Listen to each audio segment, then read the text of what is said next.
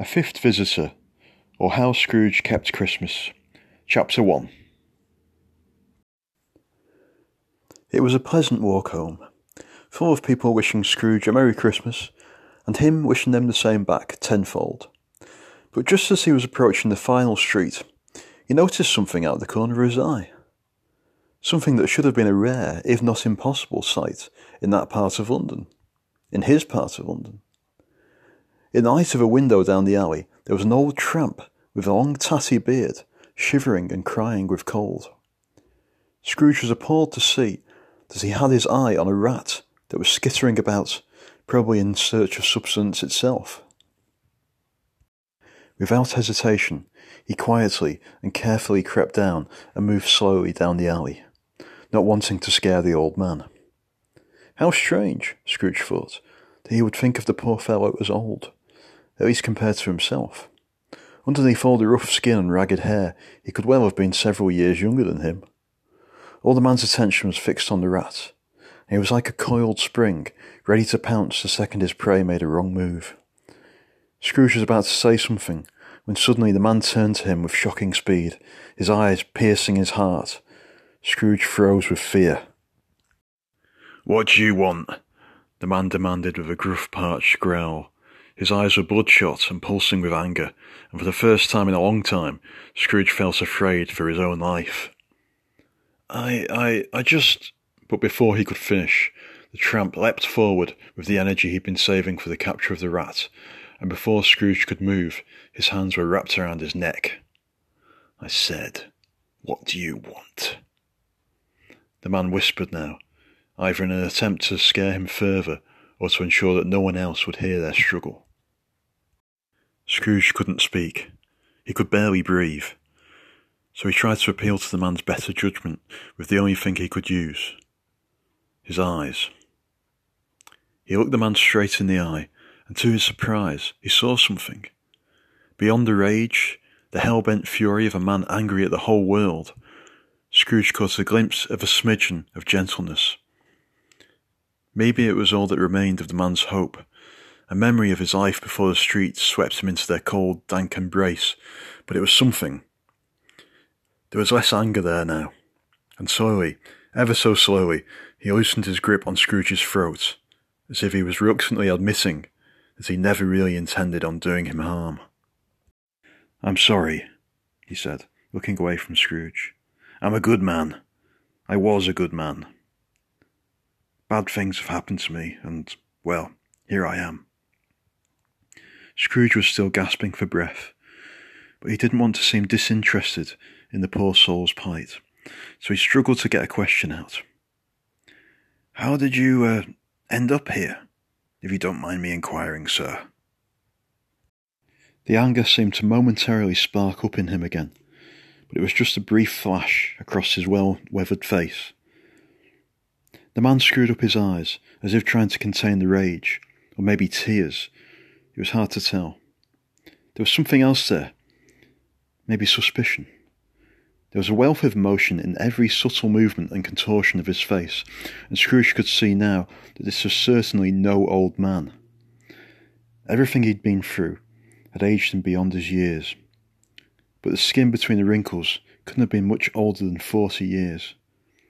He was looking into nothingness now, recalling his former life. I I had my own business, a toy shop. Small, but quite enough for me to handle. He smiled as his words took him back there. Scrooge could almost see his face glowing amongst all the colourful playthings. Some of them I made myself. I was particularly proud of a model of the Tower of London. I remember how reluctant I was to sell it, but needs must. That sounds delightful, Scrooge said softly, his voice returning now. The man suddenly whipped his head around to face him again, angry at having been distracted from his reminiscences. Oh, it was, he said, until one Christmas. I was struggling a bit. Everyone was. My wife was ill, dying. I was neglecting the bills and taxes. No, not neglecting. I just got behind. And I had to borrow some money Scrooge knew where this story was going. He'd suspected from the start, but his hope had covered over it. The urge to run was natural and strong, but his need to stay and face his demons, to help the man, was somehow stronger than the fear that was making his heart shake in his chest. Jacob Marley and his partner. I forget his name.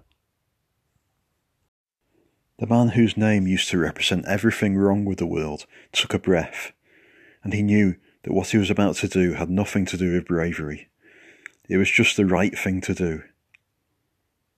Scrooge, he said. His name is Ebenezer Scrooge. Yes, yes, that was it. How could I forget? I pleaded, I begged with them to give me more time to pay up, and they just stood there revelling in it. They were like a pair of devils, lording their power over me. Tears were coming to the man's eyes again. I'm sure I wasn't the first, or even the last of their victims, but I heard that at least one of them has left this life and all his riches behind now. I hope he's rotting away in his own personal corner of hell, his soul burning for eternity. The man took great comfort from this notion, Scrooge could see, as his eyes lit up and sparked with life, as if the flames intended for his dead partner were reflecting in them. It's Jacob. Jacob is the one that died. Despite his conviction, Scrooge could hear his voice cracking the truth of reluctance exposed in every word. The man's manner suddenly changed. It became slower and more considered. He turned to Scrooge and looked him square in the eye, his gaze almost as powerful as the grip he'd had on his throat. On first name terms with him, then, were you? Yes, yes, I was, sir. Scrooge's voice trembled as the man's gaze chiselled away at his conviction but he would not let that stop him from doing the right thing. So tell me, stranger, whatever happened to his partner? Scrooge, you said his name was. The man moved forward with a gracefulness that belied his ragged appearance, forcing Scrooge to back up until he could feel the ice cold alley wall on the back of his balding head. He changed, Scrooge said with renewed confidence. If this was to be his end, he needed it to be true to the man he now was. He changed, and perhaps the fact that you failed to recognize me is proof positive of that. I am Ebenezer Scrooge, and I can help.